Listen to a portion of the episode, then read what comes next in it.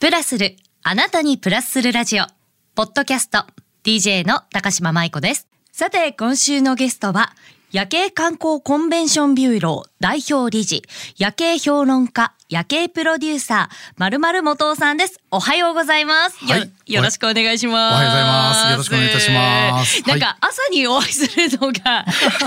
あれですけれども、はい、さっきまでね夜景綺麗でしたからね。そうですね。ね、はい、違和感はございますが、よろしくお願いします。ね、はい、よろしくお願いします。まず私の方から簡単にあのプロフィールご紹介させていただきます。1965年生まれ、立教大学社会学部観光学科出身。子供の頃から夜景の魅力に引き込まれ、夜景の魅力を観光学、景観学、色彩心理学と学際的に評論する独自のえー、夜景学を構築。日本でも唯一無二の夜景評論家として本格的に活動をスタート。また、世界で唯一ギネス世界記録を3つ同時に取得。こちら、あの、後ほどお伺いしたいなと思います。そして、夜景に関する著書は、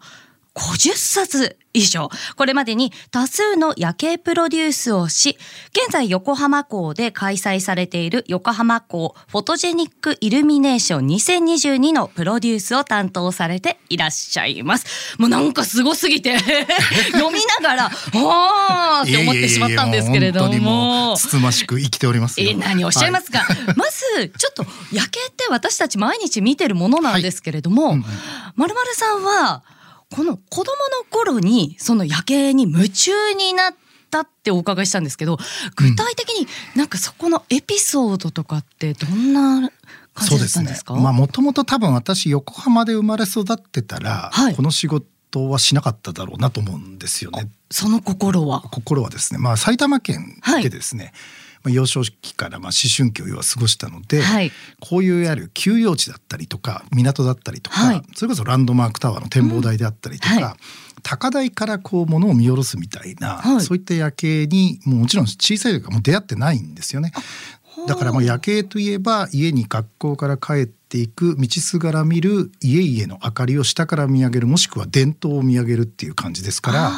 なんだかな真上からというか、まあ、いろんなところからですね見下ろすというのは、うん、まあ、もちろんなかった中ではい、でたまたまその小学校6年生の時に私はそのボーイスカウト活動っていうのを始めて、はい、山梨のその大菩薩峠というところに登ったんですよね。はい、で帰り道にその夕暮れから夜にかけて見えてきたその山梨の甲府盆地の夜景が、うん、まあ、平野部のですね、私の埼玉県からの視点からするともう衝撃的な大パノラマというか美しさで。広がるように。いやもう広がるしその遠くにきらめいていく。だからもう宇宙に出会ってるというか完全にその新しい価値観で、はい、もうわーっとこう私の頭の中がいっぱいになって、うん、まあ、それであの、えー、ちょっとね親に自転車を買ってもらって、はい、あのまあ、夜走るとは言わなかったんですけど まあ夜の10時ぐらいに家を、はい、2階のね小窓からですね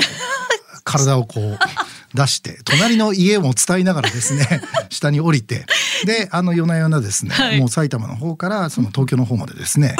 え？要は夜景を探しにあのずっと行ってたんですよね。小学生ですよね。小6の秋からですね。いわゆる普通の自転車で、うんうん、普通の自転車で行ってたんですけど 今だったら、はい、まあ職務質問を受けるとか、はい、補導されるだろうなっていう感じなんですけど 当時はもっとなんかこう日本がですねまあおおらかだったというかだからそういうのもあって 良き時代で。良き時代で怖かったのはせいぜいその車としてこう行き交うトラックぐらいなもんであとは普通に河川敷走ったりとかしながら、はい。ただまあ山梨で見た大パノラマに出会うわけではなくて、まあ、本当にあのぽつりぽつしとね明かりがその河川敷にあるぐらいな感じだったんですけど、はい、でもなんとなくね気持ち的にはねこう毎日毎日これ夜抜け出すんですけど、うん、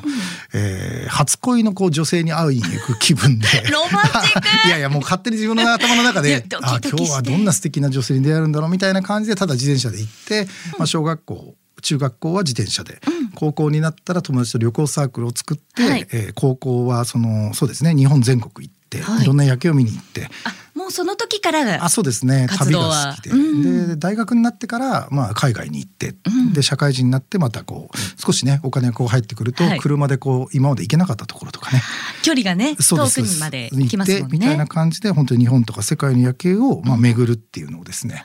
当たり前のようにこう続けてたんでまさか職業になるとはね思ってなかったというか。その当時はね。これがお金を稼ぐってことにつながるとはね誰も思ってないですからね。はい、であのちょっと先ほどのプロフィールでも、ふと思ったんですけど、うん、私恥ずかしながら、うん、この大学で学ばれた観光学、はい、これってどういった学問を勉強するジャンルなんでしょう、うん、当時ですね、はい、立教大学以外にもう一つぐらいの大学しかこの観光学っていうのを学ぶ大学はなかったんですね。はい、えー、ただ今はですねホスピタリティっていうかおもてなし学科みたいなところも含めると全国に100か所以上というか学部学科が今あるんですよね。そまあ、それだけあのドラスティックにこうわーっと増えていったという、はい、まあ、学問なんですけど、はい、まああの今宿泊業であったりとか、例えばあの交通事業であったりとか結構幅が広いんですね。で、ね、いろいろその旅行に関わるそのエージェントだったりとか、はい、そのさまざまなその業界に関してまあそれのその成り立ちであったりとか、はい、その仕組みであったりとかいろんなものをその学術的には学んでいくっていうことなんですね。ですからまあ実は観光学って言ってもそのなんだろうなもともとはその文学とか、はい、そういったあのなんか民族学みたいな成り立ち方をしているわけではなくて、うん、学際的学問ってよく言うんですけど、はい、文学の立場から観光っていうのを見てったらこういうものだよねとかっていうように、はい、他の学問の力を借りながらその観光学っていう学問がこう出来上がってきたっていう経緯があるんですよね。総合的にいろいろとっていうことなんですね。だから後からできた学問っていうのは、うん、そのさまざまな他の学問の力を借りながら新しい学問が、だから私の言ってるその夜景学っていうのも、うん、まあ同じで、まあ要は夜景っていうのはそのままこう直視して美しいな綺麗だなって見てたらそれで終わってしまうんですけど、うん、ただ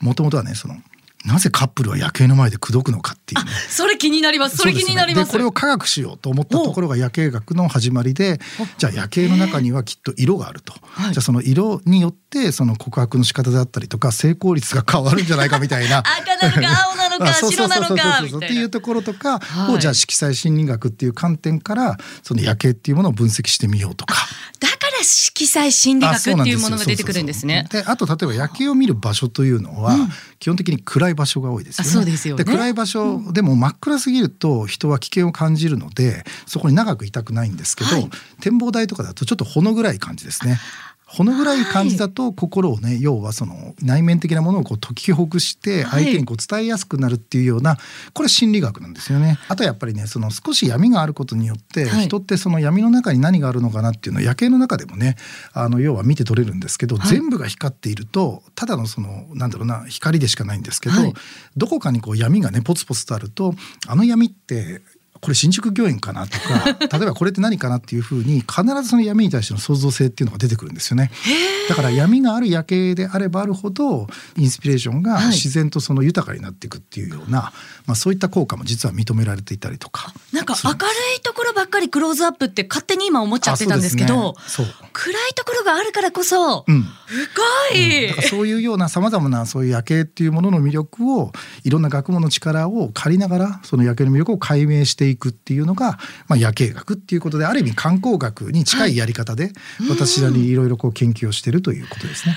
あの本当にね、うん、あの失礼ながら文字を見た時に、うん、なんだろう？夜景観光まあね普通に考えたらなんか適当な感じに見えますけどね。いやいやあのなんかお名前つけたのかなって思ったんですけど、はいはい、しっかりといろんな理論があるんですね。あるんですね。例えば昔ね横浜のランドマークタワーの展望台でイベントなんかもやってたりしたんですけど、はい、その理論に対して実証の場としていろんな展望台のイベントがあったりとかするんですよね。でそこで男性女性がそこの夜景を通してどんな印象を描いたのかっていうところでこういろんなこうデータとか数字が溜まってきて、はい、まあ要は仮説が立証されていくというか確かなものになっていくっていうような。だから私がいろんなそのイルミネーションとか全国でイベントとかプロデュースをやってることっていうのは、はい、まあやりたいってのはもちろんあるんですけど、うん一方でそういう人がその夜景に関わることでどういう事象とかどういう状況が生まれてくるのかっていうのを、数値的にやっぱり見ていくっていうかそういったところもあるんですなんかちょっと統計学とかも絡んでるような感じですかね。ね。うん、やっぱ数字がね嘘つかないというか。数字やっぱ嘘つかないんですね。えー、私があのここの夜景はねカップルに要はすごくいいですよと。か、はい、あの例えばもう口説いたらね100%の確率ですよっていうよりもあの、統計的に100%であるって言った方が、いやよよよかったりするんですよ、はい、そういったところをまあ目指してるというそういうことですね。すごい。はい。で今度はそういった統計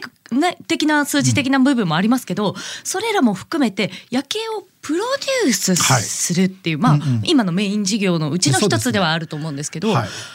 まあ夜景はですねずっと見てるとですね、うん、あのいろんなことしたくなってくるっていうか、うん、例えばこうレストランバーで見てたとすると、はい、でそうなった時になんでこの美しい夜景が目の前にあるのにこの照明環境なんだろう。こんな明るかったら窓ガラスにこの照明が反射して見えないだろう、はいでそういうところからあの実はお台場とか横浜で、はい、その当時はですねレストランバーを自分でプロデュースしたりとか。ご自身で？あったんですよワールドポーターズに。あのそうなんです？お店夜景のレストランバーやってた時代が、はい、あの三四年ぐらいあってですね。で赤レンガ倉庫とかちょうどあの Y150 とかやってた時代ですね、はい、懐かしいですけど、はい、でああやってその、うん、なんだろうな環境をしっかり作るっていうのも、夜景のプロデュースでもあったりとかするんですけど、うん、あとはその夜景そのもので人をこう驚かせたいとか、楽しみたいっていう欲求で、まあいろいろそのなんだろう例えば長崎の夜景であればね最近であれば長崎星物語って言って夜景景の中に夜景を作ってるんですよね。ええどういうこと、まあ、簡単に言うとですねあの8時になると夜景の中にですよ、目の前の夜景の中に、はい、大型のですねハートが街灯で浮かび上がるんですよ。ハートの形が。やだって感じでしょ。それはそれで、思わず出ちゃった。漏れちゃった。ちょっとこうピンク色だったりするんですけど、でこっちの方のところは長崎由来のその竜みたいな竜座とかね、はい、その星座が出てきたりとかするんですけど、それもね街灯の上に明かりをつけて、はい、それをその Wi-Fi で結んでいるだけなんですよ。だからえっ、ー、と展望台に向けたその、照明を、そのすでにある街中の街灯の上に、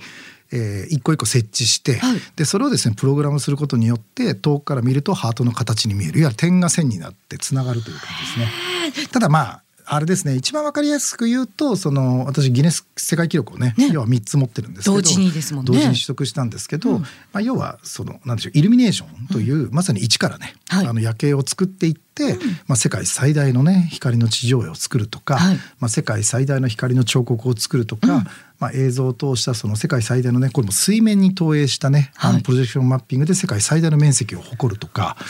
まあ、いうふうに、まあ、要はなんだろうなより分かりやすく、なんか世界一をこう夜景で作っていくっていう。これ3つ同時にされたっていうことですよね、ね、今の3つ、はいはい、これどちらでされたんです？これはですね、えー、と今はもうやってないんですけども、はい、えー、と上越妙高っていうところの、まあ、ゴルフ場でまあ、やってまして6年間ぐらいやってたのかな。結構な長い間ですよね。長い間やってまして、うんうん、特にあの竜のですねこの光の地上絵っていうのは、やっぱりすごい、まあ、バズったというかすごい人気になって、うんうんえー、ゴルフ場の9番ホールなだらかにですね、はい、こう打ち下ろしの9番ホールで上がティーですね、はい、下がグリーンがあって、うん、で上から見るとですねその地上絵が、はい、下り竜になっていて。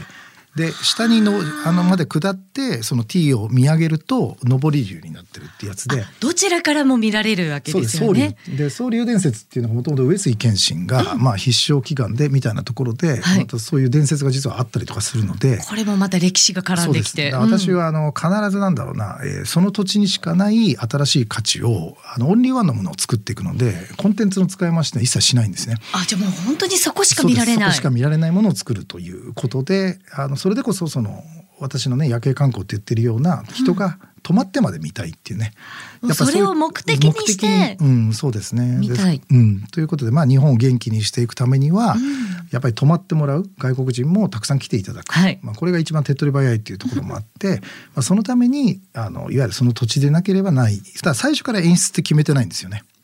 それは例えばこんなことやりたいんだよねみたいな依頼があった時に、うん、じゃあどうします？みたいなのこうお話ししてっていう向こうとしてみればクライアント的にはこういうものをやりたいっていう希望はある。ある。だけど実際本当にそれがそうなのかっていうところであの真に受けないっていうのがまずあって。でもその目線がすごく大事ですよね、うん、いろんな物事って。だからもともとこれで生まれたのがねあの工場夜景のクルーズなんですよ。あそれ伺いたいんですけど。はい。でもともとですね、うん横浜で私がさっきあの横浜でレストランバーのねフレンチのお店をやった時に、はいうん、あの海運会社の社長が訪ねてきたんですよ。はい、で横浜のみなとみらいのカクテルクルーズのリニューアルをしたいと。